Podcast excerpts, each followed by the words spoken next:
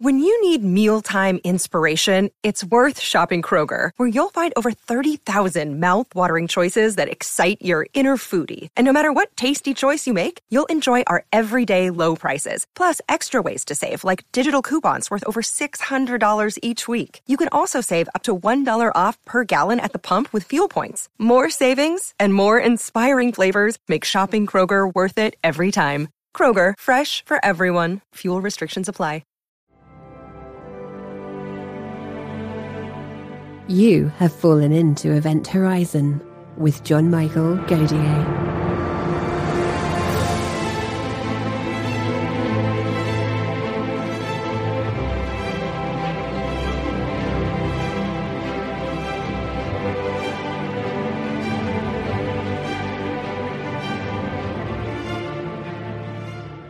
In today's episode, John is joined by Paul Davies.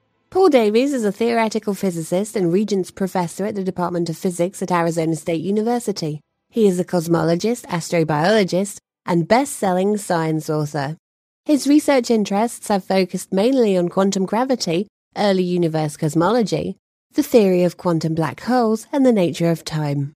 He has made important contributions to the field of astrobiology and was an early advocate of the theory that life on Earth may have originated on Mars. Among his many awards are the 1995 Templeton Prize and the Faraday Prize from the Royal Society. He was made a member of the Order of Australia in the 2007 Queen's Birthday Honours list, and the asteroid 6870 Paul Davies is named after him. His more recent books include The Demon in the Time Machine, About Time, The Origin of Life, How to Build a Time Machine, and the eerie silence Are we alone in the universe? All right, Paul. Now, you are also a cosmologist and have worked extensively in that area of, of astrophysics. Now, you gave a talk about time travel, backwards time travel. Do you think it's really possible to go backwards? Forward, forwards we know, but backwards. Forwards we know. Uh, I became interested in time travel. Well, I suppose like everybody else, as a as a teenager reading books about time travel and uh, even read H.G. Wells' How to Build, I'm sorry, H.G. Wells' book uh, Time Machine, and I came to write my own book called How to Build a Time Machine at the turn of the millennium. I was invited by the Royal Society in London to help organise a conference on the nature of time, and I gave a talk there on time travel, and a little book came out of it, How to Build a Time Machine. So I had to sort of immerse myself in the latest uh, thinking on that subject, and you, you mentioned the outset that travel into the future is not a problem. And I, some of our listeners may think, well, really? The answer is yes, we can do it. Uh, Einstein already in 1905 told us how we could do it. You just have to move very fast, called the time dilation effect. And what it means is if you move particularly close to the speed of light, the future comes quicker, one way of putting it. So, for example, I could go off on a journey uh, close to the speed of light to some nearby star, turn around and come back again. And for me, the journey would have taken, say, two years. But for you left behind on Earth, I'll have been gone 20 years. So your 20 years is my two years. And this is real. You can do experiments, and it's not, not the slightest doubt that this is a, a real effect. I might say, just as a practical matter, that the global positioning system, without which many of us would get lost in our cars, depends upon factoring in these time warping effects of the motion of satellites that operate that system. So this is uh, this is a well established thing. And so if I'm going to the year, say, to, what are we now, 2021, and I go off, uh, come back in 2041, but for me it's only two years since elapsed, I've essentially leapt 18 years into the future in one go. And so the other way of doing it, by the way, is gravity. Gravity slows time. Time runs a little bit faster on the roof than it does in the basement. Again, you can measure that effect. Uh, clocks are so accurate these days, you can actually measure the difference in clock rates in the height of a building. And, and certainly, if you put clocks on rockets, you find that they're very differently out of kilter with clocks down on the ground. And so, gravity slows time, speed slows time and these both have the effect of enabling you to get to the future quicker. But you can't come back again that way. So I can't do a journey to a star, return to Earth, and say, "Wow, I'm uh, uh, 18 years into the future, I think I'll go back to where I came from and then reverse the trajectory. I'll just go another 18 years into the future. So the big fascination with time travel, I think, from anybody who re- likes reading the science fiction stories, is really going the other way, going back into the past, because that raises all sorts of fascinating paradoxes. What happens if you go into the past and change something? Doesn't that change the future from which you've come? I, I grew up on a diet of Doctor Who and the TARDIS and Doctor Who would sometimes go to the future, and that wasn't the problem, but sometimes go to the past, and you immediately hit these sorts of problems. And in the, the movie Back to the Future, this is confronted head on that what, what would happen if uh, Marty McFly were to uh, mess up his mother's love life and then he wouldn't exist. So these sorts of things are really fascinating. But uh, can it really be done? Is it possible to build a time machine that could transport you back in time? And then what about these various paradoxes? And, th- and this remains an open question in fundamental physics. When Einstein first suggested that time is not fixed but can be warped or changed by motion and gravitation, he was very worried about this idea that you could loop back into the past, that there might be some way either, either physically going to the past or sending a message back in time, which also unleashes the paradoxes. Not a, you don't ha- actually have to go to the past physically, but signaling the past is deeply problematic. Um, he was never able to prove it was impossible. And in the years after World War II, Einstein had moved to Princeton, to the Institute Advanced Study, and he worked there with eccentric logician from Austria called Kurt Gödel, and Einstein liked to say the only reason he went to work at the Institute was so he could walk home with Gödel. And Gödel took the trouble, maybe as a result of these conversations, took the trouble to learn Einstein's general theory of relativity and produce a solution in which you can loop back in time. Now, it's a bit unrealistic because it involves a universe that's rotating. Gödel did take it seriously, and he, at, at the very least, proved that the general theory of relativity, Einstein's theory of gravitation, does not rule out the possibility of looping back in time, of visiting the past. Since then, there have been many other examples than Gödel's of how to do that, and perhaps the most famous of these is the wormhole in space. That's like a shortcut or a stargate that connects two distant points. Wormholes, black holes, they sound similar, but they're not. A, a black hole is a one way journey to nowhere. You fall in, you can't come out. A wormhole will be like a black hole going in, but it will come out maybe somewhere across the galaxy. This was featured in a famous movie called Contact, which was based on the book by Carl Sagan and starred Jodie Foster falling through the wormhole. Some of the people listening to us may have seen that movie. But the idea is that you could get to some uh, very distant place very quickly. It's it was shown many years ago that if you could do that and then return to Earth the normal way, through ordinary space, not back through the wormhole, it would be possible to get back to Earth before you left. And so that's the one that a lot of people think about. And so the question is can we take any of this seriously? Well, I mentioned already the paradox you go back and change things. Sometimes it's called the grandfather paradox. What it means is you go back in time and you shoot your grandfather so you could never have been born. But if you were never born, how could you carry the shooting? And that seems uh, self evidently absurd. But it doesn't totally rule out the possibility of time travel because, for example, we can imagine a different scenario. The time traveler goes back in time and saves a young lad from being shot, and that young lad grows up to become the time traveler's grandfather. Then you have a self consistent narrative. So when you have causal loops, if you have self consistency, that's fine. But what you don't have is free will.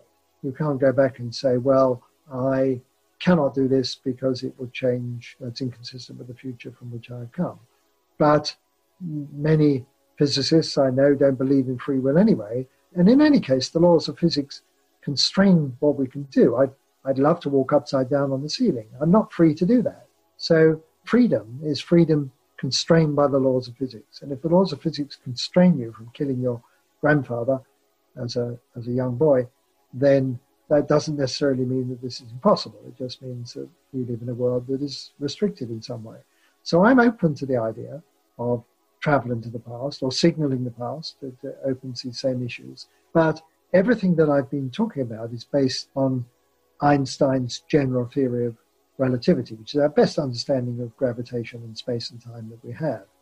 But it's not all of physics. And Stephen Hawking conjectured something he called the chronology protection hypothesis, making the world safe for historians, is the way he quipped. And the idea here is that some other branch of physics will prevent you creating these causal loops or time loops. What other branch of physics? Well, maybe quantum mechanics. So maybe if you had a wormhole and you tried to set it up to be like a time machine, that there would be some instability in the quantum vacuum or something like that would close off the wormhole before you could do any mischief. There have been attempts to prove the chronology protection hypothesis, so far unsuccessful. So it remains an open question as to whether the general theory of relativity, which is our theory of gravitation, which does permit travel into the past, uh, whether that is stymied by quantum mechanics, which may not permit it. And we don't know enough about putting those two theories together to be able to give a definitive answer. So that's yet a, another question for our young listeners to wrestle with, and maybe if they become theoretical physicists, uh, to work on that uh, in the generation to come. Now, what of tachyons? Now, my understanding is that they are particles that are we haven't seen, but they're allowed by uh, relativity to be going backwards in time as a matter of course. Do you think that tachyons probably don't exist, or any any any thoughts on that? Well, first I should explain for people who've never heard of tachyons that it's often said nothing can travel faster than light. That's not really true in, in physics. What is forbidden is you can't break the light barrier. You can't just go faster and faster until you exceed the speed of light. But if you beyond the light barrier, the speed of light, if you are a so-called tachyon, then those particles are barred from going the other way. They can't ever move slower than light. And it's, a, it's an idea that's been around for some decades, no evidence for tachyons, but you're quite right that if they were to exist, it would be possible to use them to signal the past. And that's because of the order of cause and effect. That if I were to emit a tachyon from my lab, send it to Mars, say, it would arrive on Mars sometime later, maybe five minutes later, let's just pick a number. But it would be possible for somebody moving differently, moving at close to the speed of light through the solar system, to see it going the other way, going from Mars to Earth. So if we're concerned about cause and effect, then this would then become relative to your state of motion. There would be no absolute causal order left. And so one, one person's signal into the future could be another person's moving differently signal into the past. And so we're back with the, the, these causal loop things. I think probably tachyons don't exist, but I did work on this some years ago on the basis that any, any particle that can exist would have been made in the Big Bang because there was plenty of energy to go around. So supposing the Big Bang had coughed out a gas of tachyons, like it coughed out photons and neutrinos and other things, maybe the tachyons in the mix, would they still be around today? Could this be an issue?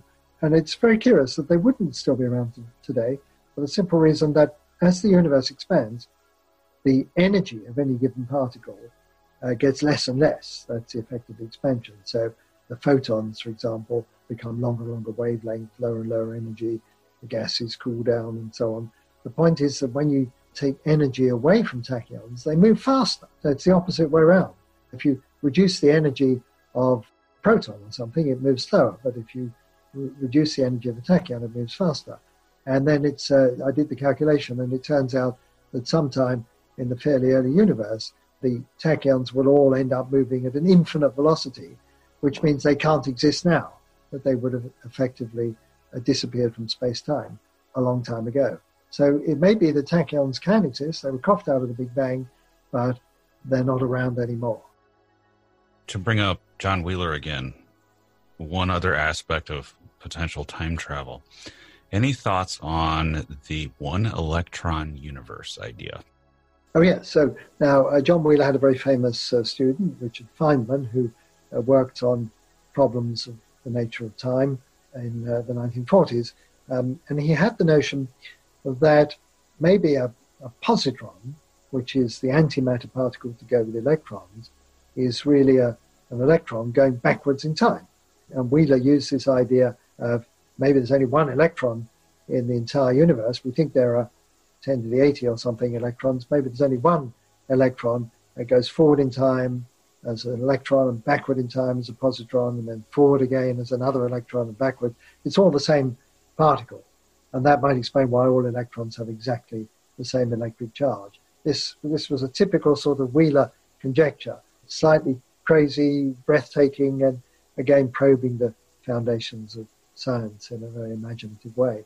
This is not entirely out of the blue. There's some justification for thinking of positrons as electrons going backwards in time, because the way they enter into the laws of quantum mechanics, if you have a positron, it's like reversing the sign in front of the time term. So you've got t sitting in your equation standing for time, and if you put a minus t there, well, that is a, a, an expression describing a positron. So there is there is some sort of justification for thinking that way. But I think if you ask most physicists today, is a positron really an electron going backwards in time? You'll be told, well, no, that's just a way of thinking about it in the calculation. That's not really the case. And certainly it was never the case that cause and effect were, were going to get reversed. And so if, if I create an electron-positron pair and the positron goes on to do something, click a Geiger counter or something, uh, the cause and effect chain is exactly as it is normally. There's nothing going backwards there.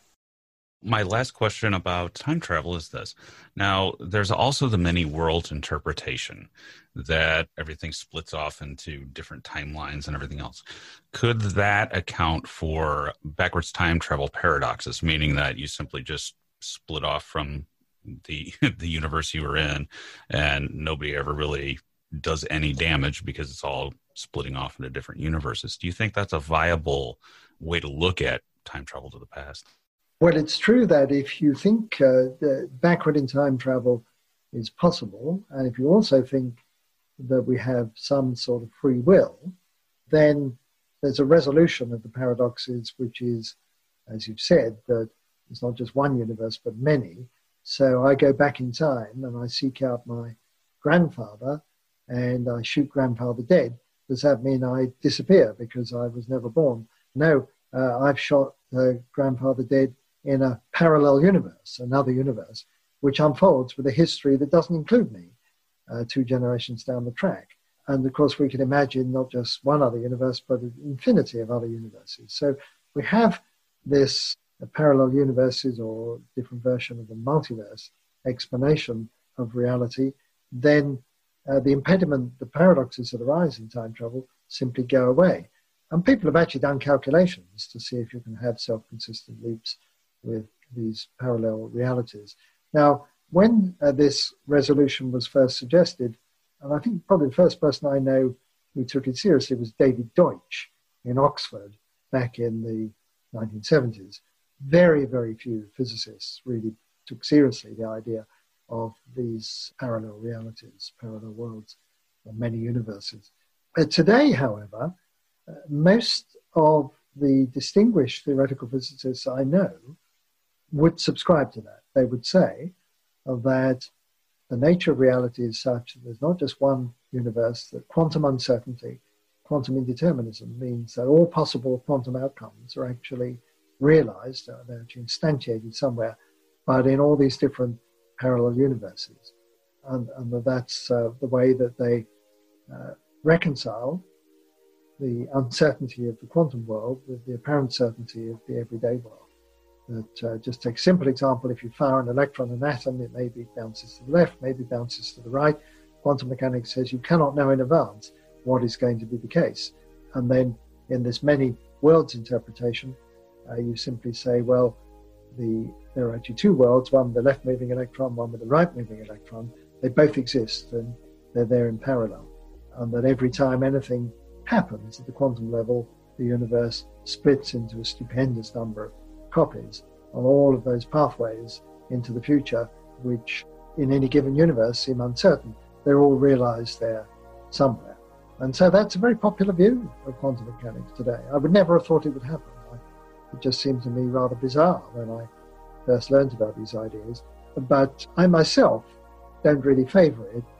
But I don't say that too loudly in the sort of company that I keep, because it is now pretty much the official view for people working, particularly working in cosmology, applying quantum physics to the universe as a whole, because uh, it's very hard to interpret what the quantum state of the universe is without having all these parallel realities. All right, Paul, we are out of time. Thanks for joining us today. And everybody should look out this coming September. Paul's got a new book coming out, What's Eating the Universe? And also check out his past books on Amazon. Link in the description below. John, the opossum has created an Einstein Rosen bridge into the multiverse. What? How much electricity is that thing using? You can't step through it because of causality but you can observe the other side. Wow, I can see multiverse me, and he looks exactly the same. John, the artists created an Einstein Rosen bridge into the multiverse. What? How much electricity is that thing using? You can't step through it, but you can observe the other side. Wow, I can see multiverse me, and he the same. Oh dear.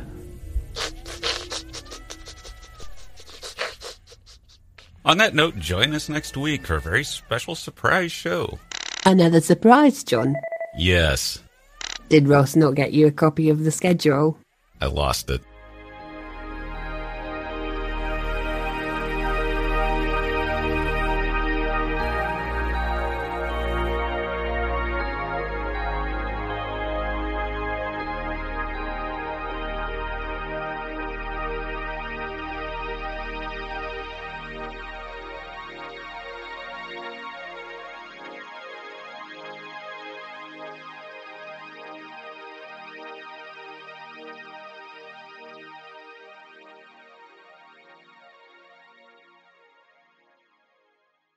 Another day is here, and you're ready for it. What to wear? Check. Breakfast, lunch, and dinner? Check. Planning for what's next and how to save for it? That's where Bank of America can help. For your financial to-dos, Bank of America has experts ready to help get you closer to your goals. Get started at one of our local financial centers or 24-7 in our mobile banking app. Find a location near you at bankofamerica.com slash talk to us. What would you like the power to do? Mobile banking requires downloading the app and is only available for select devices. Message and data rates may apply. Bank of America and a member FDIC. You have fallen into Event Horizon with John Michael Godier.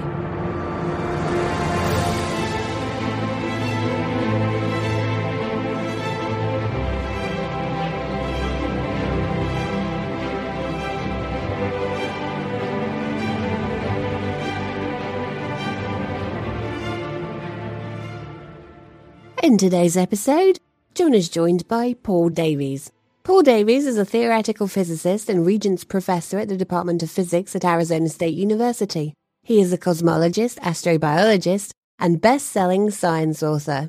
His research interests have focused mainly on quantum gravity, early universe cosmology, the theory of quantum black holes, and the nature of time. He has made important contributions to the field of astrobiology and was an early advocate of the theory that life on Earth may have originated on Mars. Among his many awards are the 1995 Templeton Prize and the Faraday Prize from the Royal Society.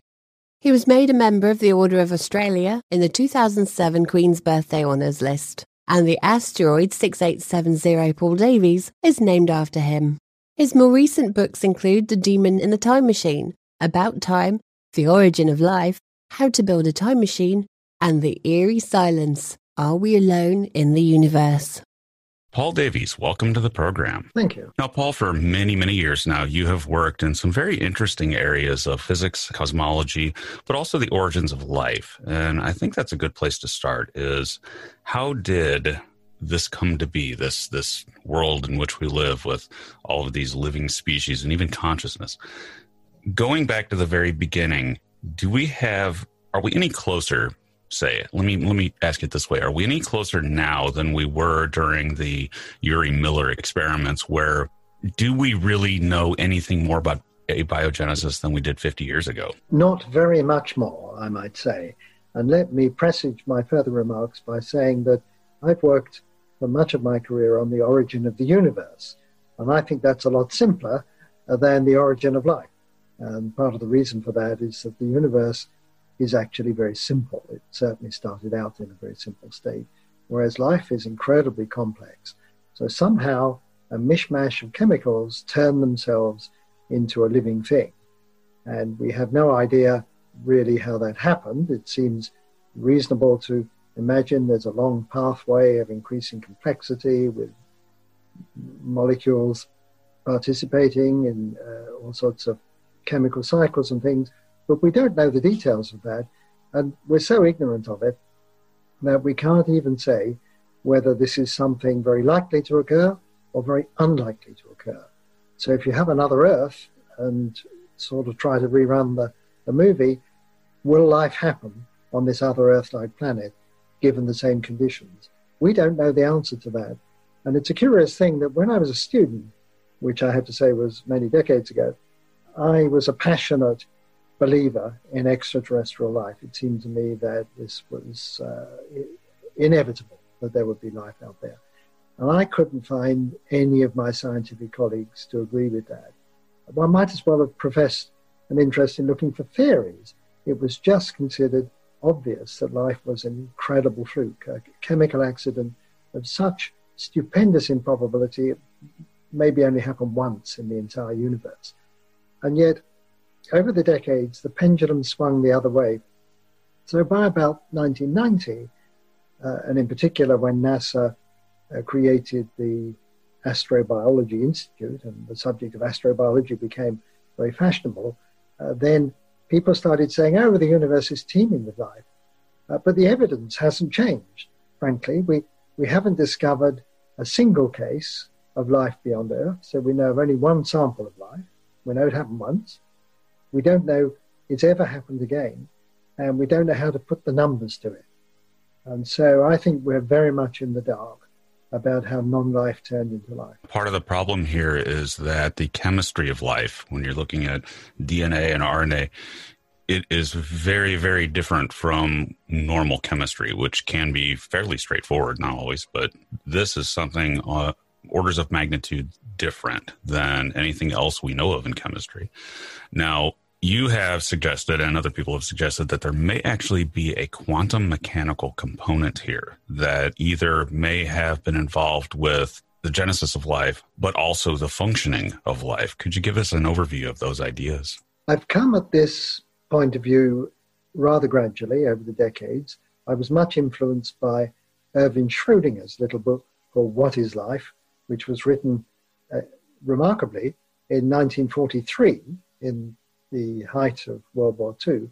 Uh, Schrödinger was a refugee from Nazi Europe and he was sheltering in neutral Ireland and was able to give a series of lectures called What is Life and then wrote a book to go with it. It was very influential. I read it as a student. Now, the reason I mentioned Schrödinger is he was the architect of quantum mechanics. Uh, and so, in a sense, he'd solved the problem of matter back in the late 1920s because quantum mechanics explains the nature of matter all the way from subatomic particles right up to stars. But it leaves out of account uh, living matter. He was unable to explain life with quantum mechanics, but he sort of felt that it should have something useful to say. And that was the content of his, uh, his lectures in 1943. And so I became influenced by that but it seemed to me that mostly ball and stick models of chemistry would be adequate to explain what had happened.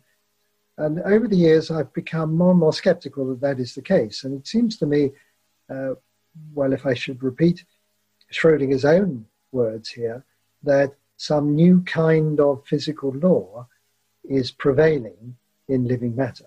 That's the way he put it. A new kind of physical law. Uh, we must leave ourselves open to that possibility. And it's a rather drastic step for a physicist to say that the existing laws of physics are inadequate to explain something. If you go to a physics department, typical physics department, and say, Can physics explain life? You'll always be told, Well, yes, yes, of course. But then if you ask the question, Well, can known physics explain life? Well, that's not so clear.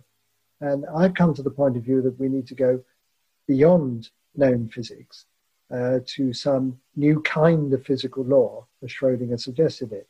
Now, I think that new kind of physical law uh, would have quantum mechanics as an integral part of it. But I've taken the point of view, which I've arrived at over about the last 10 years, that the fundamental distinguishing feature of life is information. It's uh, that life is complex chemistry, of course, but the thing that makes life stand out is the way it stores, replicates, and processes information. And you mentioned DNA. Of course, that is the informational molecule, as was obvious right back when its structure was elucidated in the 1950s.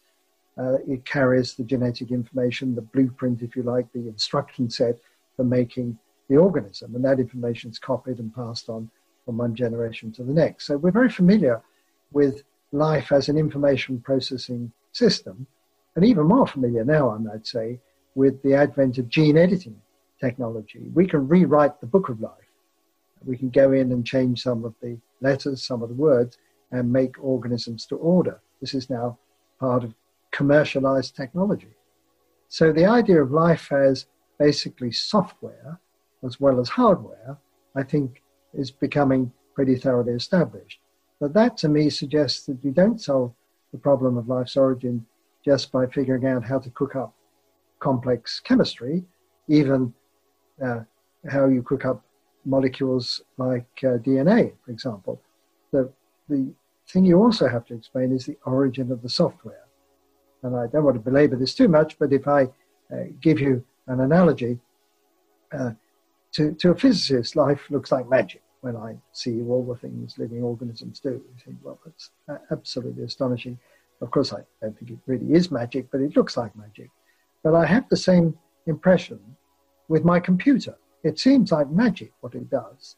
Uh, and I can remember the early days of personal computers thinking, well, how does it do that?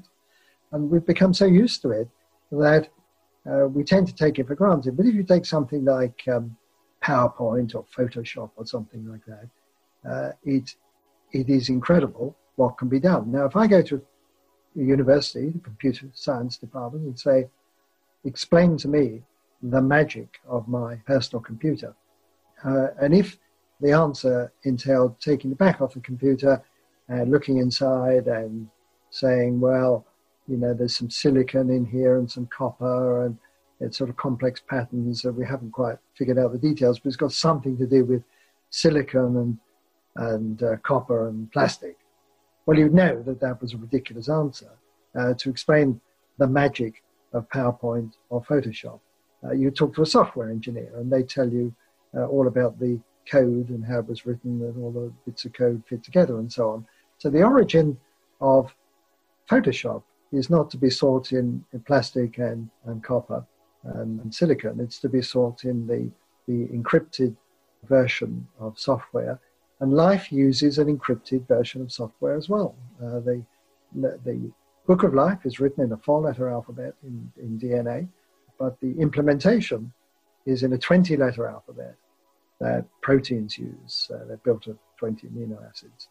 And there's a translation, which is the same. The code that translates from the encrypted four letter data set to the 20 letter data set is universal to all life on Earth.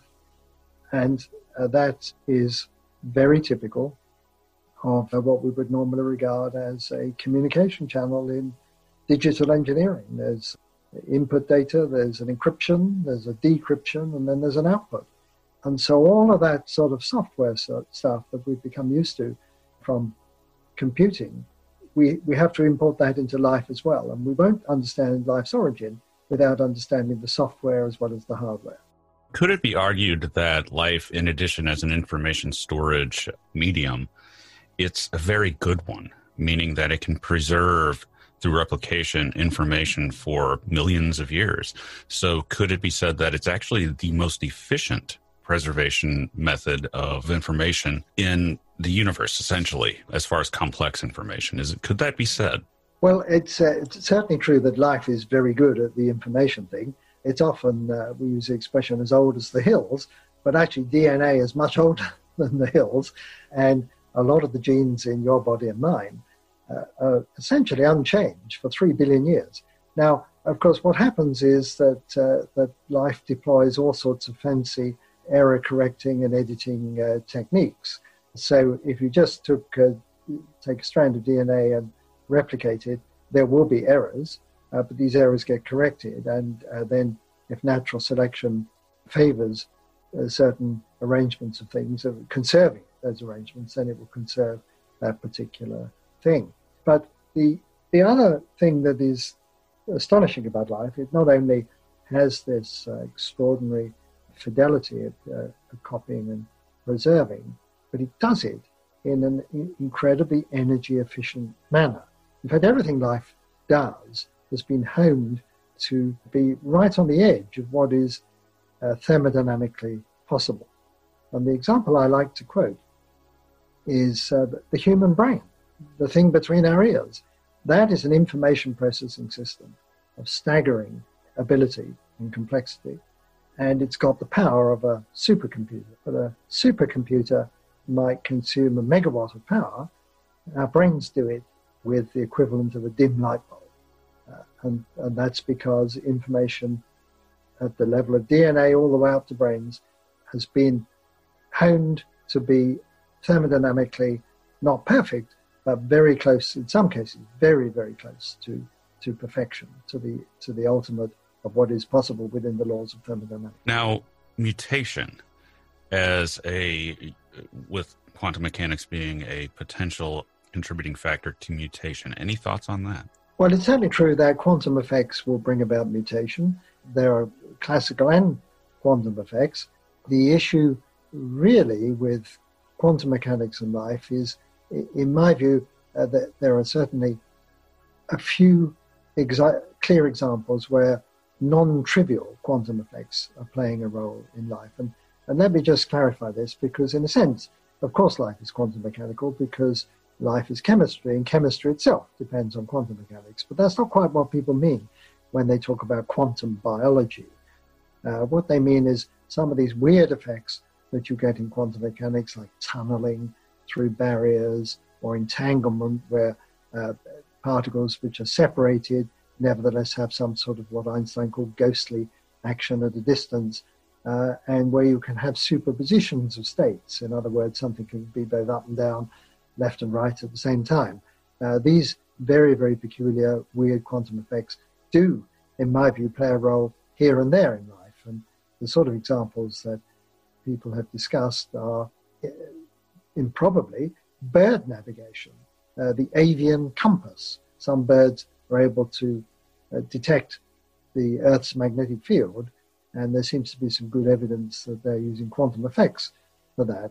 But there are uh, probably uh, half a dozen examples of quantum mechanics being really important in a biological process. And the big question for me is uh, are these just a few quantum quirks? In other words, you might expect life, which is so good at optimizing what it's doing, to have stumbled onto various quantum effects over the billions of years and made use of them. Uh, perhaps if you gain an edge by using quantum effects, maybe it doesn't have to be much, uh, maybe uh, you know 20% enhancement, but nevertheless it will be selected for. And is that the case that, that life has just dis- discovered and deployed a few quantum tricks? Or is life fundamentally quantum mechanical? In other words, will we never understand it without taking into account uh, some non trivial quantum nature? And I have a sneaky feeling that it's the latter. Uh, I can't prove that, uh, but I think I want to go a little bit beyond that and not just say, well, it'll all turn out to be, as Schrödinger, I think, really hoped, all turn out to be explained by quantum mechanics. I think we, uh, along with Schrödinger, I believe in this new kind of physical law, and it'll be where the quantum mechanics sort of meets the classical world of ball and stick chemistry, somewhere in the realm of molecules complex enough to behave like the sort of tables and chairs of the everyday world, uh, and yet still small enough to touch the quantum regime. So it'll be sort of on the edge of that, that transition, which is where I believe there will be new laws of, of physics, and these laws of physics will involve the way information is, is managed, and that, that's where the secret of life really comes from. So this is really little more than a vision at this stage. I, I don't have any evidence. I uh, occasionally talk to colleagues and discuss possible experiments to probe this regime. But of course, it's it's technologically very hard. Otherwise, we know about this already. Uh, what what I'm talking about is looking for subtle quantum effects and maybe post quantum effects in systems which are already pretty complex and which are in an environment that might be warm and noisy in the sense of uh, external disturbances, very hard to actually uh, do experiments in that regime. Hard, but not impossible. And there are certainly people uh, trying to, to probe that place where transition from the quantum to the classical world and trying to probe where in the hierarchy of molecules, starting with hydrogen, the simplest, you know, up to DNA, uh, where would we see the transition from the quantum world to the more everyday classical world. So this is all for the future, and I hope we have some young people listening to us today, because I think a career in science is fantastic, and if I was to start again, I would go into that area where physics, chemistry, computing, and information theory and nanotechnology all converge because it's there that the surprises are going to come. It's there that the new kind of physical law, uh, Schrödinger presage, is going to be discovered. This is interesting because you, I guess you could say, and correct me if I'm wrong, this sort of parallels the non-living universe in that, yes, we have this this world we describe with general relativity and everything else, but quantum mechanics doesn't go away at this level. It just becomes more obscured, and quantum effects still happen even in the world of the big. So, is it that far of a stretch to say that it could be involved in life? So, I don't know that I don't know that it would surprise me that that quantum mechanics would play a role in both the genesis of life and the functioning of life. But what is now to switch gears to a greater question? the universe itself, and a lot of people have pointed this out, seems fine tuned for life. Do you think it really is, or do you think we just got lucky somehow? Just then that there may be other universes that are that are better, you know, for producing life, and we may live in one that only marginally so, or there may be even worse ones. Do you think that's really the case? That it's just um, this this fine tuning is is chance? Well, uh, that's a fascinating question. And in, in particular, your question, could, could we do better? In other words, the universe is good at life, but it could it be better at life? I've actually written a chapter on that in my next book, which is called What's Eating the Universe, and that will be out in September. Uh, so it's very much in the forefront of my mind. But to address the more general question, is it fine tuned? Uh, I don't think there's any doubt that some of the parameters in physics uh, really, if you change them by very much, it would wreck the chances of life. And I like to explain this by saying, imagine that you wanted to play God and you had a designer machine with knobs on, and you could uh, dials, uh, and you could turn these dials and change some things you didn't like. So turn this dial and you make all electrons in the universe a bit heavier, and change that one, uh, you make the weak force a bit weaker, and and so on. Now, of course, we can't do the real experiment, but we can do the thought experiment. We can calculate what if everything stayed the same, but electrons were 10% heavier or something like that. We can work out the consequences for certain things like the, the nature of stars and so forth. And what you find that for some of those dial settings, even the slightest little change would basically wreck the chances for life in the universe. They would be, have literally lethal consequences. Now, that's not true of, of some things, the, the strength of gravity, for example. Life isn't very sensitive to that.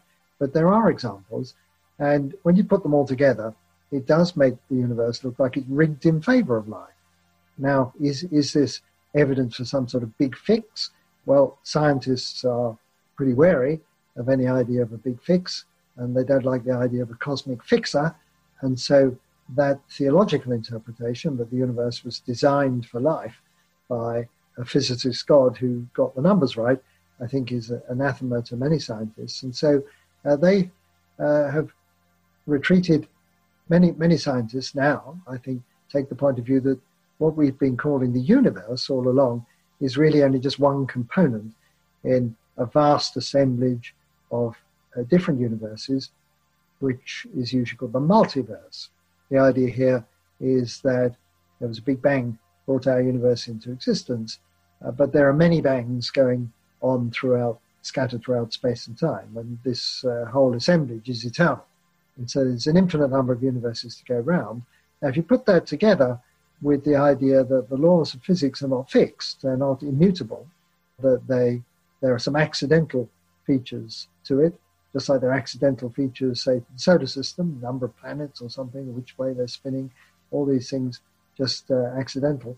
Uh, that maybe the, the laws of physics are like fossils from the earliest, hottest time of the Big Bang. And the other Big Bangs would have different fossils. And if you uh, take a sort of God's eye view and look across this vast assemblage of different universes in the multiverse, you'd find all possible arrangements of laws instantiated somewhere. And of course, in a rare subset of those universes, the numbers would come out just right for life. At least there'd be a narrow range. Of course, it's never a precise thing. And then that leads you to the question well, might there be places that would have more life because those numbers were more favorable? And the evidence, uh, there's a physicist called Fred Adams who took a look at this, and he concluded that yes, we could redesign the universe. If we can make our own universe, we can make it to be more life friendly than the one we're in. So, all these are fascinating questions. The problem is, uh, it's very hard to test. You think, well, how do we know there are these other universes, and how do we know they could have different laws and so on? We can't observe them. Uh, this is just a sort of mind game. Is there any way at all that we could uh, test some of these ideas? And it's very hard. Uh, the, there, the tests are really rather weak. But there is one that I'm impressed by, and that's if life if our universe is somehow typical of life, we would not expect to find it on the edge of the window of opportunity. We'd expect to find it, you know, in some typical position in the middle.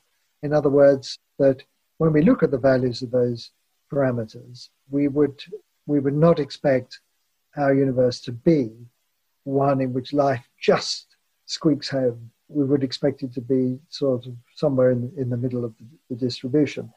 Now, we, we don't know that yet, but what it does suggest is that as we find out more and more about the, strength of, say, dark energy and those so, sort of things that life is sensitive to, that, that this prediction that will be more and more typical will be verified. And that will be weak evidence in favor of a multiverse. But it's not, not a lot to go on, and a lot of people are just skeptical about that whole line of inquiry. But it also creates another question is that if there isn't a multiverse and this universe is all that there is, which I guess is the definition of universe, it starts to look a little strange, doesn't it? Because then you have this this weird random occurrence of life and consciousness, essentially the universe perceiving itself. Does that seem to start looking a little bit fake? You're quite right that if there's just one universe, if this is it, then the laws that it came with, and if these laws are fixed, which is the conventional position, they were fixed up to bring forth life, or at least they were fixed up to be consistent with the emergence of life. It could so easily have been different. Just saying, well, the laws of physics explain life, that's, as we've already discussed, there's much more to it than that. But the laws of physics that we know and love are certainly consistent with life, and that does look a little bit uh, contrived. However, this conceals a deeper problem, which is we have no idea where the laws of physics come from in the first place. The conventional view is that they were imprinted on the universe to the get go, uh, the, the Big Bang that started it all off, that those laws were there at the outset, they're immutable, they're universal, they're eternal, they don't change uh, at all, and whatever happens in the universe, however violent the phenomena, the laws are impervious to that. We don't know where they came from. And most scientists think, well, that's not a scientific question. That's beyond the scope of science. You just accept the laws are as they are and get on with the job. But if you really are seeking a final explanation for the universe, if you want a closed and complete explanation of existence, you can't just shrug aside the laws and say, well, that's just the way they are. You, you have to ask, uh, how can we explain that? Is it possible to bring the laws within the scope of scientific inquiry as a legitimate study? It's normally considered just beyond the pale. It's outside of science. I don't think we should give up on that. But there's very little point in doing that if you think that the laws are absolutely fixed and nailed down. It's only if you uh, would allow for there to be some flexibility and possibly even flexibility over time. The idea that the laws have been the same from the first moment of existence to they are today, uh, we don't have to stick with that. That's the original idea, goes back to Newton.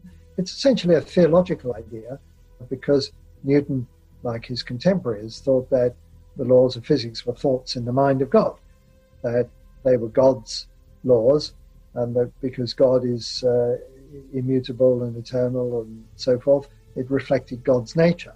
Whereas the, the world, the creature, not the creator, but the creature, is uh, doesn't have to be as it is. In other words, the laws are necessarily as they are because God necessarily is as God is.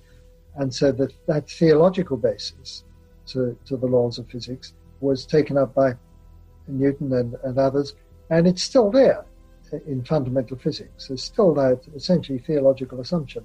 But it may be wrong. It may be that, that this is, uh, after 300 years, that we should give up the idea that these laws are totally nailed down and immutable, and that we should entertain the possibility of laws that change as uh, over time, or more to the point, what interests me, as a function of the state of the system. But there may be different laws for, for different systems depending on their state. And that's a sort of radical suggestion that I've been working on myself with colleagues in recent years uh, to see whether that offers new pathways to complexity, and in particular, uh, pathways from non life to life, by allowing the underlying laws themselves to evolve with the state of the system.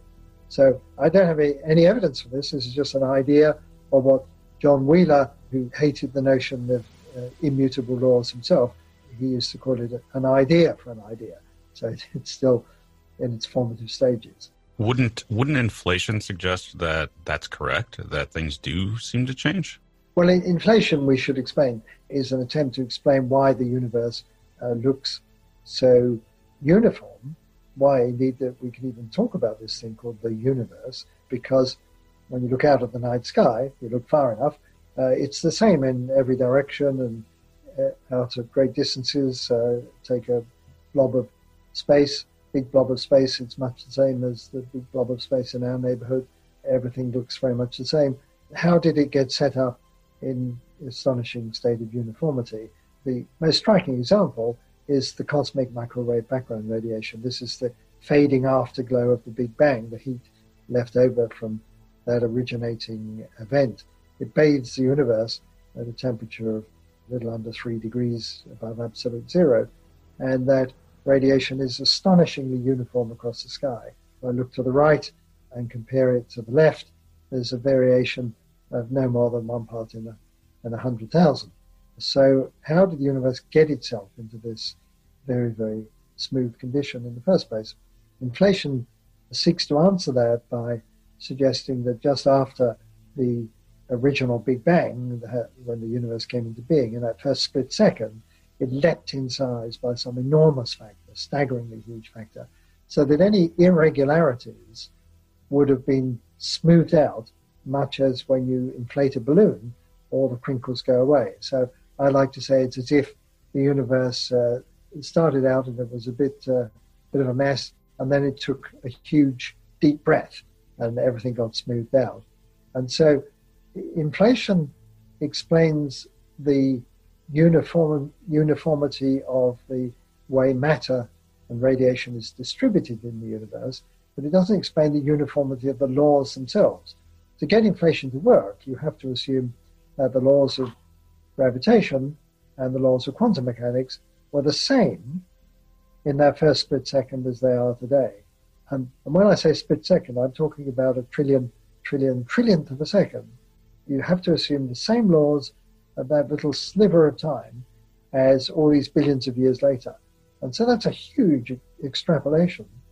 And it's, uh, it's very fashionable to suppose that was the case. But we can question whether we're really allowed to do that, to take laws as we determine them today and project them all the way back to that first sliver of time. Not sure that's true. Now, we have to take a break, but I want to call attention to some of your books on some of the subjects that we just covered. And you can find them on Amazon. And they include The Mind of God, The Scientific Basis for a Rational World, The Goldilocks Enigma, Why the Universe is Just Right for Life, and The Demon in the Machine, How Hidden Webs of Information Are Solving the Mystery of Life. We'll be back in a moment. And we're back with Paul Davies. Now, Paul, Another thing that people talk about, particularly recently, is simulation theory, that the universe could be a simulation. Do you have any thoughts on that? Well, I uh, have lots of thoughts about are we living in a computer simulation because it, it's one of these things that superficially it seems completely nuts. But on the other hand, when you start digging a bit deeper, the arguments are very persuasive, and I think we have to take them seriously. The, the argument, let me just outline it, goes something like this increasingly we're getting computers that uh, can outsmart us, not just playing chess, but in pretty advanced in intellectual activity, decision making in, complex systems, and so on. I don't think anybody would say that a computer that we have now is uh, literally conscious.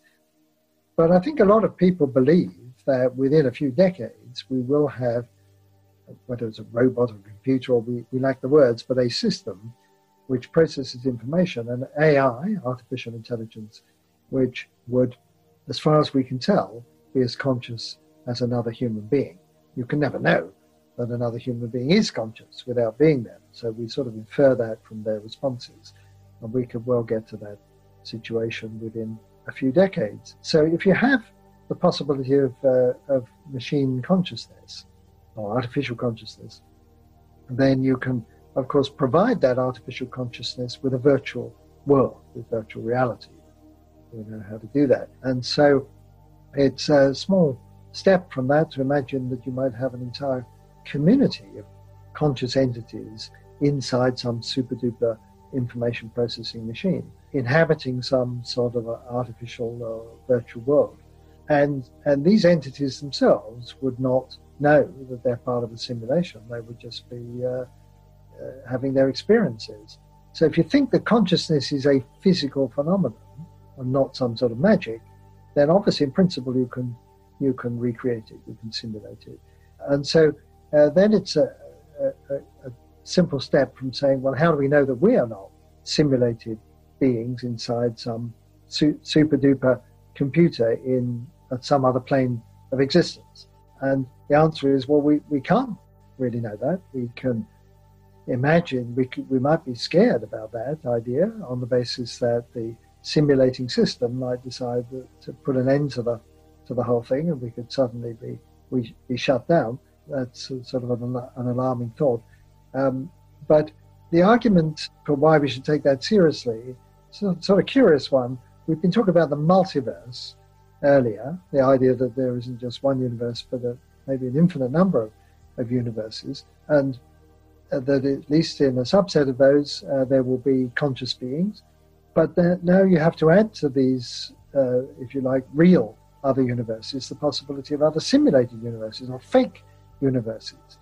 So if you take a given universe, in principle, we could create a new, an entirely new universe of our own. We could use the laws of physics to create a Big Bang and make another universe. But it's far cheaper for us to make a simulated universe, a fake universe, if you like. So if the fakes are much cheaper than the real thing, then you might imagine when you take this God's eye view and look at this whole multiverse, that among all these real other universes, there would be a much greater number of fakes. And therefore, a randomly chosen observer would be overwhelmingly likely to find themselves living in a fake universe rather than a real one.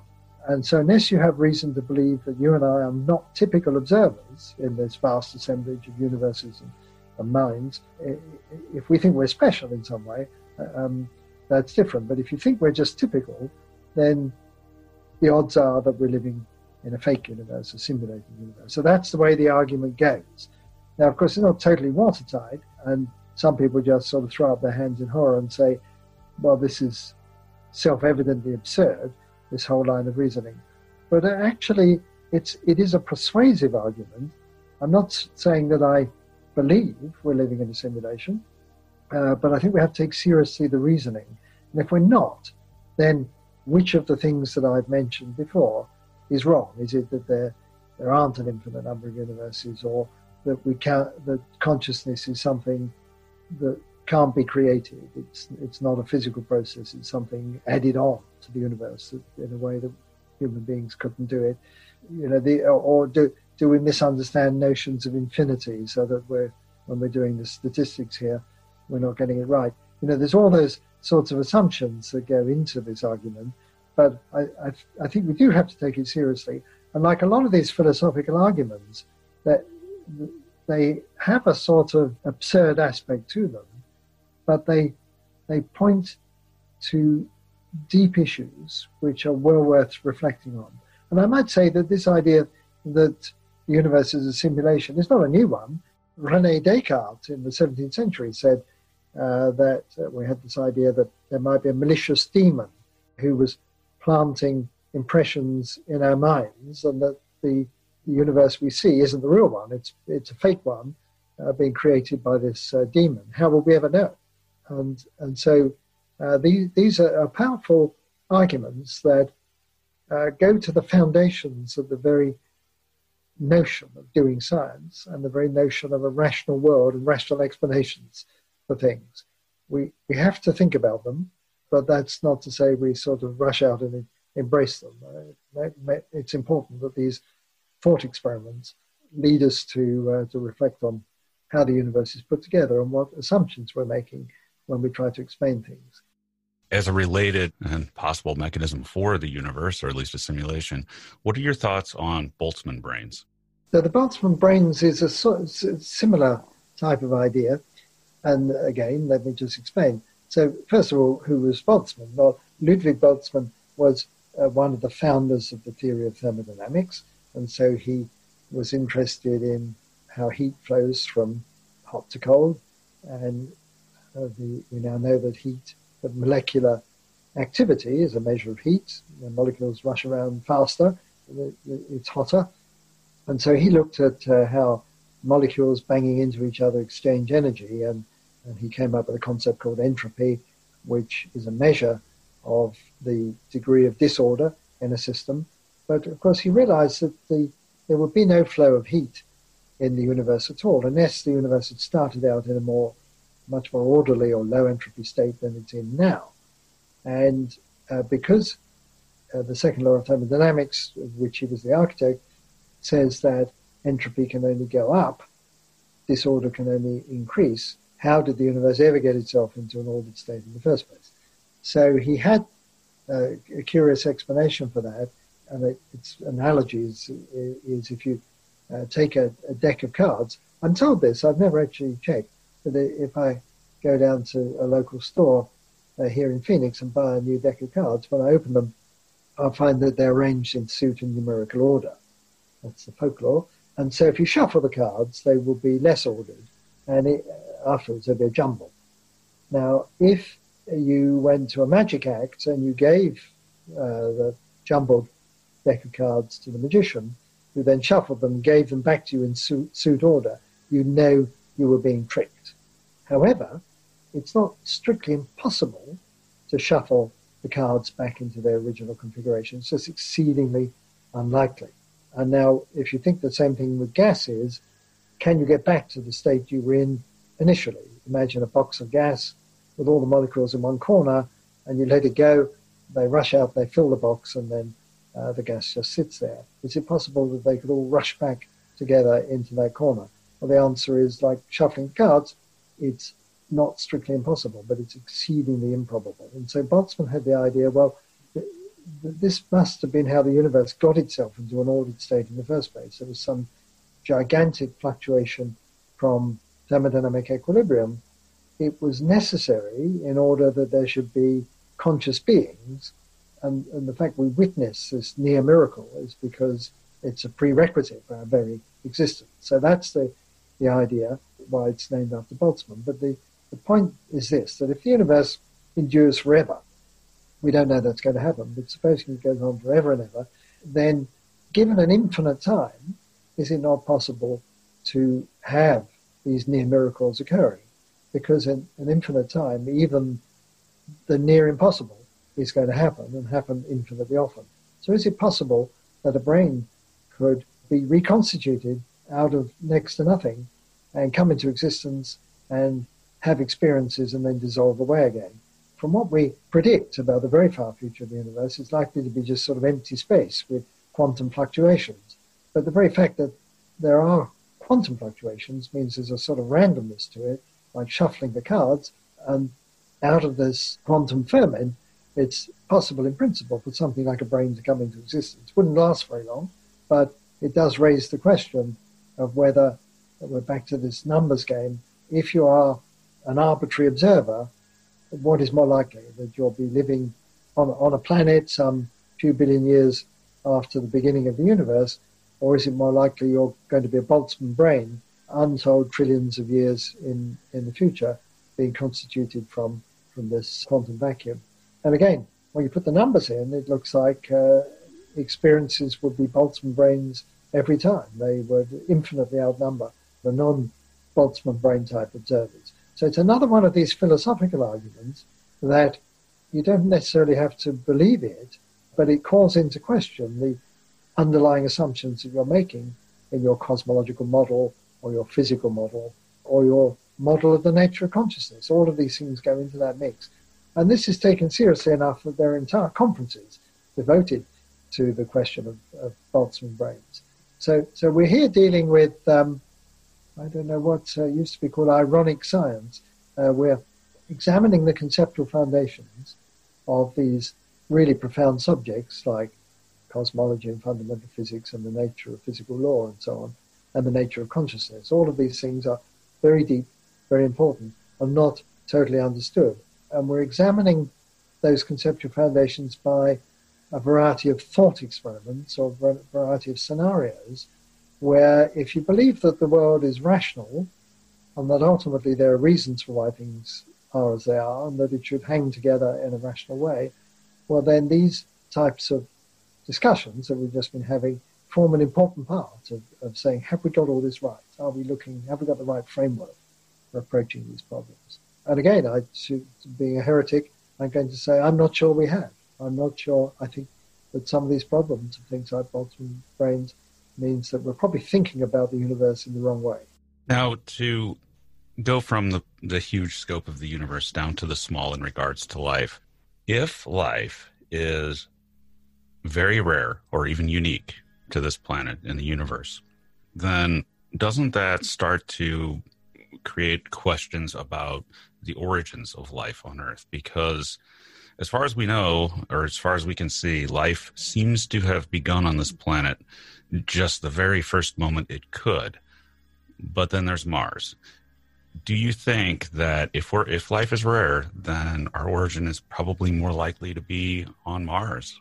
Uh, I've always been fascinated by this idea uh, that life on Earth may not have started on Earth, and I think part of the reason for that is my early exposure to Fred Hoyle, who was a a, famous British cosmologist who also dabbled around in the origin of life. And he's one of these uh, genius people who had many, many wonderful ideas and many, many crazy ideas. But he certainly believed that life could uh, travel across the universe. And uh, so that sort of stayed with me, that idea. But to come to your point, that life did get going on Earth really rather rapidly. Uh, Earth is four and a half billion years old. There's evidence, uh, good evidence for life in uh, the hills in Australia going back three and a half billion years and some possible evidence from before that. And so uh, there's been life on Earth for a greater part of its existence. So there are two explanations. One is, well, life is easy, it pops up all over the place. It's no surprise it started quickly. I'm not convinced of that. So the other is, uh, well, no, actually, life is really hard to get going, and you need as long a period of time as you've got. So can you extend that period of time? And within the solar system, I think the answer is yes. It's possible life started on Mars and then came to Earth in a meteorite, And now, how does this happen? Well, from time to time, uh, Mars and, and, Earth are hit by big rocks, uh, asteroids, comets, with enough force to splatter material all around the solar system. And Earth rocks go to Mars, Mars rocks come to Earth. There's about half a dozen Mars rocks in the meteorite collection here at Arizona State University. So um, these things are now known. They weren't uh, 50 years ago, but we now know of many, many examples of Mars rocks coming to Earth. So if Earth and Mars can trade rocks, can they trade organisms, uh, microorganisms only? Uh, can microbes living inside rocks be transferred from Mars to Earth or Earth to Mars? And I suggested that idea back in the early 1990s, and it was met with total derision. I might say that there was an occasion where I was even denounced for this idea in the after dinner speech at a conference in London. It's, it's one thing to be criticized during a lecture, quite another to be picked on uh, during the, the, dinner speech. But uh, anyway, um, it, it, very soon became clear that what I was suggesting is in fact the case, that it's entirely possible for life to make the journey from Mars to Earth or Earth to Mars. So that raises the question about whether maybe life started on Mars and uh, came to Earth inside these rocks at a later stage when Earth was suitable uh, for, for, life. So it was incubated on Mars. Uh, why is Mars more favorable than Earth? Well, it's not an overwhelming case, but it's a smaller planet, so it cooled quicker and was ready for life sooner. And that's important because the bombardment I've been talking about was really ferocious in the early days. And the best place for life to be is actually deep under the ground in those circumstances. We now know there's life under our feet going down to maybe five kilometers. Pretty much everywhere you drill, on land or beneath the ocean, you find life living in the rock underneath. So the biosphere is not just a, a veneer on the surface of the earth, it extends deep down into the crust. Uh, the same would have, if there was life or is life on Mars, would be also true. It would be in the subsurface. But uh, it would be possible because Mars cool quicker for that subsurface life to be deeper sooner. So, in other words, it was a great place to shelter from the, the effects of that bombardment. So, the bombardment, which would have propagated life between planets, uh, also threatened its existence in the early days. So that's the sort of general argument. In a way, this would be disappointing. The question that we've been addressing throughout our conversation is really uh, is life a, a, a, fluke? Is it something that maybe happened just once, just a gigantic chemical accident? Or is it somehow built in into the laws of the universe? Uh, is the universe literally rigged in favor of life, so life pops up wherever you want it? And we could answer that question if we had a second sample of life. That's what we'd really like. We'd love to go to Mars and say, yes, life happened on Mars as well. So therefore, two out of two in the solar system is pretty good odds. The universe must be teeming with it. Uh, the universe must be rigged in favor of life. But sadly, Mars is compromised because of this exchange of material. We might well go to Mars and find there is or was life there. It's just boring old Earth life. It's just the same life, but we know there's still only one sample of it. We'd like a second sample of life to be able to settle this matter. As a matter of fact, we don't have to go to Mars even to find a second sample of life. It's possible that there's a second sample of life right here on Earth. We just overlooked it. That in the microbial realm, the vast majority of those uh, little critters have not been cultured or characterized, let alone uh, sequenced. We don't know what they are.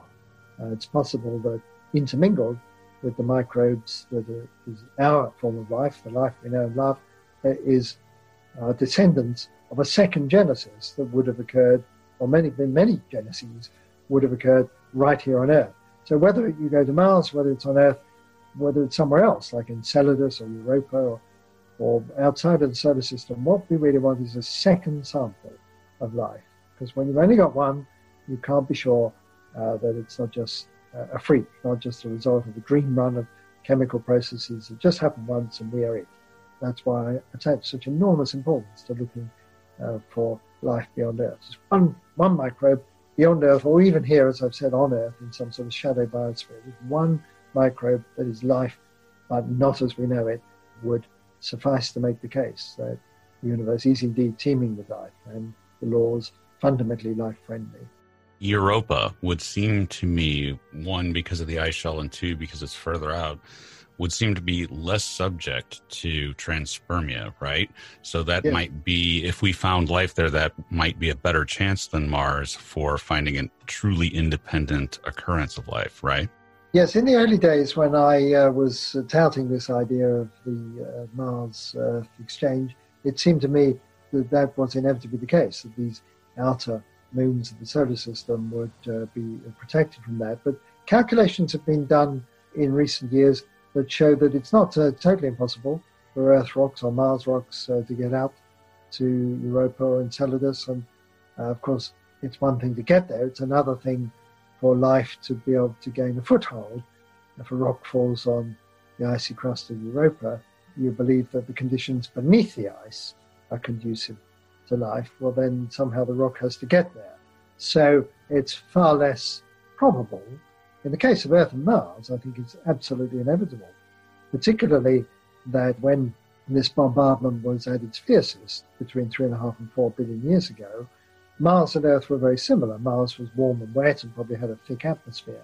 So if Earth life went to Mars, or the other way, Mars life came to Earth, would have been similar conditions. So it would have been a congenial habitat to set up home, a new home. Um, that would be far less likely, I think, on these icy moons. Now, one last possibility for answering the question is here on Earth in the laboratory. When do you think, or do you think it's ever going to be possible for scientists to create artificial life and crack the uh, mystery of abiogenesis that way? Or do you think that's a pipe dream? Well, it's um, there's a lot of terminological confusion around this because people will often say, "Oh, we've already created life in the lab." Did, didn't Craig Venter uh, create a novel microorganism many years ago in which he basically designed his own uh, genome and even inserted his email address according to the folklore, uploaded it into an existing microbe and then sort of booted it up. And uh, it's called Mycoplasma laboratorium. Well, that's re engineering existing life, or if you like, it's rewriting the software. So, coming back to my computer analogy, it's like saying, well, I'll take the computer, thank you very much, but I'm going to rewrite the code and you know tw- tweak a few things uh, with, with, PowerPoint, put in a few new features. So it's it's possible right now to edit life, but uh, not to create it from scratch. And where it, it, it's hard to express just how far we are from the idea of going from simple mix of chemicals to something which is a truly autonomous living thing with all of its uh, software and hardware coupled in such a way that it can make a living on its own uh, without external manipulation. We're, we're so, so far from that. But even if it were possible, we can imagine that, uh, you know, maybe in a thousand years with fantastic technology, it were possible to actually step by step put together a living organism. Would that explain how life got going uh, on Earth or Mars or wherever, the life that we now know? would that explain its origin? And the answer, I think, is no. Uh, it's it's one thing to have fancy equipment and a well-stocked lab, and more to the point, an intelligent designer, also known as a clever scientist, knowing what they're trying to achieve and putting it all together. It's one thing to expect that to happen as a deliberate process. Quite another to say how it happened in the sort of grubby, random circumstances of a, a prebiotic planet. So even if we can make life in the lab, it wouldn't necessarily explain how it happened in nature. But it would give some important clues. And in particular, I said earlier, we have no idea whether the pathway from non life to life is one of these things that's inevitable given enough time and the right circumstances, or whether it is so fluky it's only going to happen once. If you could make life in the lab and then say, well, actually, this is pretty easy. We can vary a lot of the conditions, a lot of parameters, and yes, we still get to life. In other words, it's a broad path from non life to life. If you could establish that, that would, I think, very much help. But all of this is so far in the future, it's so speculative, creating life from scratch, not just rearranging things, starting it from scratch without step by step intervention in a very careful way. They're so far from that that I, I um, I don't think uh, any people listening to us now are going to be alive if, if and when it happens. And we are out of time. Today we were joined by Paul Davies, and Paul has a book coming out in September entitled What's Eating the Universe? Look for it.